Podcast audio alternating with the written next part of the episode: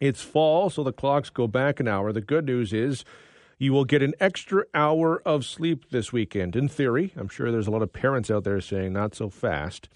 Uh, Canadian researchers warn daylight saving and the switching clocks we do twice a year can contribute to a phenomenon known as social jet lag, where people suffer from a disrupted sleep and sleep debt, mental and physical fatigue, metabolism issues, and more.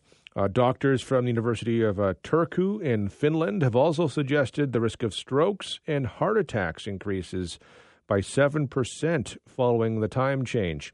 To talk about the value of a good night's sleep and more, we're joined by Dr. Uh, David Greenberg from St. Joseph's Healthcare in Hamilton. He is also a grad from Western University. Uh, Dr. Dave, I appreciate the time today. Thank you very much. Oh, good morning. It's a pleasure to be here. I'm actually in Toronto, not in at the other. Oh, St. sorry. Joe's. Okay, okay. It's all good. It's all good. I went to McMaster as well, so I, for my undergrad, so I'm happy to represent Hamilton too. Uh, so, how big of a disruption to our sleep does the uh, time change cause? I feel like you gave such a great introduction. I don't have anything more to say. You you, you captured all the you captured all the stats, which is great. I think that I think that a good way of thinking about it, because I've been thinking about this this week, is that when we look at jet lag, right, we look for about a day for every hour of time zone. So, which doesn't seem like a big deal. But the, as you were alluding to, the social jet lag thing, normally during the course of the year, the days get longer or shorter by about 10 minutes a week. So, our bodies generally have a pretty easy time acclimatizing to changes that happen slowly, but not so much to changes that happen quickly. So, by moving the clocks an hour, you're actually you're actually bringing in six weeks of clock change in one night.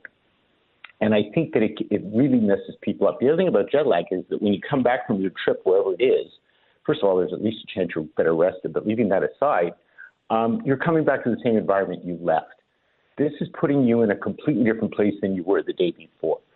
And I think the other thing that people do is they tend to think, oh, great, you know, I get an extra hour of sleep, so I'm going to sleep longer. But actually, I think what happens is oftentimes, and there's evidence for this, is that they tend up to stay up later and their sleep gets messed up during the course of the week. So the net over the course of the week is they actually sleep less rather than more when, when you get that extra hour sleep.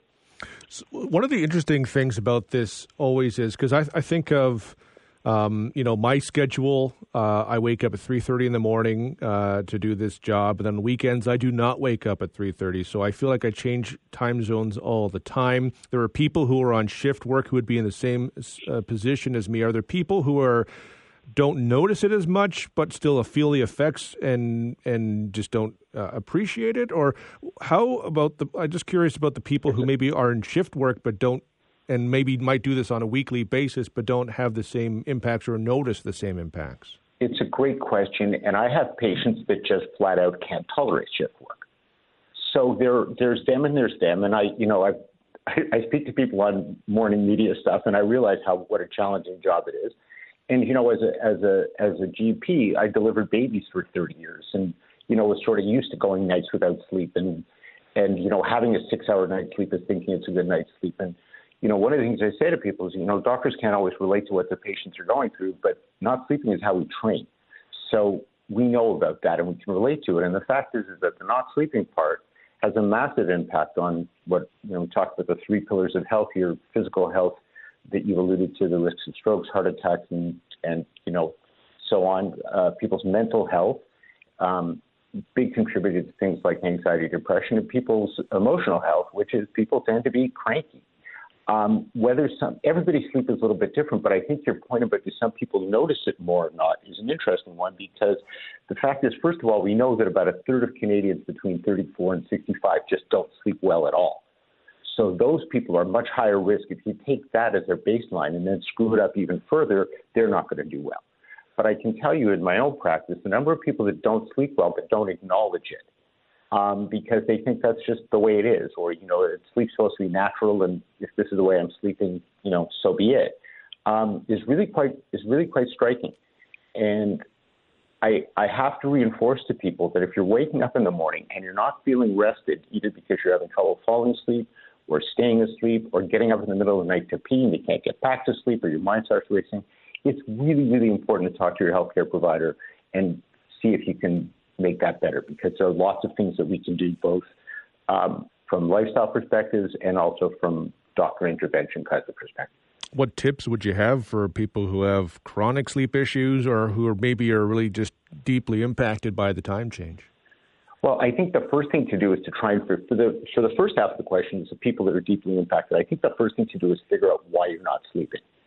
So, for example, I had a young woman come in the other day who told me who was taking a sleeping pill at night and told me that it wasn't working anymore. And it turns out the reason it wasn't working anymore was because she also takes medication for ADHD and she started taking it later. So it was keeping her from falling asleep because it wasn't wearing off in time. Like there's all kinds of reasons why people don't sleep. So the first thing to do is try and figure out why you're not sleeping and then address that specifically. For a lot, a lot of people, the biggest problem is what, what is referred to as sleep hygiene which is not having a set bedtime. Coming into, you know, when I, I think of my grandparents' bedroom, it was two single beds with a chest of drawers. Um, now, everybody's bedroom has become flex space. It's an office, it's an entertainment center, it's a dining room. And the fact is, is that if your brain doesn't know that it's time to go to sleep because it's not getting those cues from the environment, it's very difficult to fall asleep. So setting up your space so that it's your brain is ready to go to sleep, turning your phones off, turning your TV off if you're the kind of person who can't fall asleep with TV, making sure the temperature, all those sleep hygiene things are really, really important. If you have a partner that snores, like there, those kinds of things are important. And I think that there's pretty good evidence that setting a similar bedtime every single night, and again, of course, with you, because you know who wants to get up at 3:30 in the morning on a Saturday, um, there are going to be individual exceptions. And of course, there's people that just can't sleep more. Like if you've got babies in the house, um, there, but at least to try and make the best of what you got, and you know, try and come up with some reasonable plan. And as I said, um, there are things that that doctors can help with. Dr. Greenberg, really appreciate the time. Uh, thank you very much. Oh, and get some rest. I will. you too. All right, thanks. that's, uh, that's Dr. Uh, David Greenberg from St. Joseph's Healthcare. An eye opening conversation about sleep.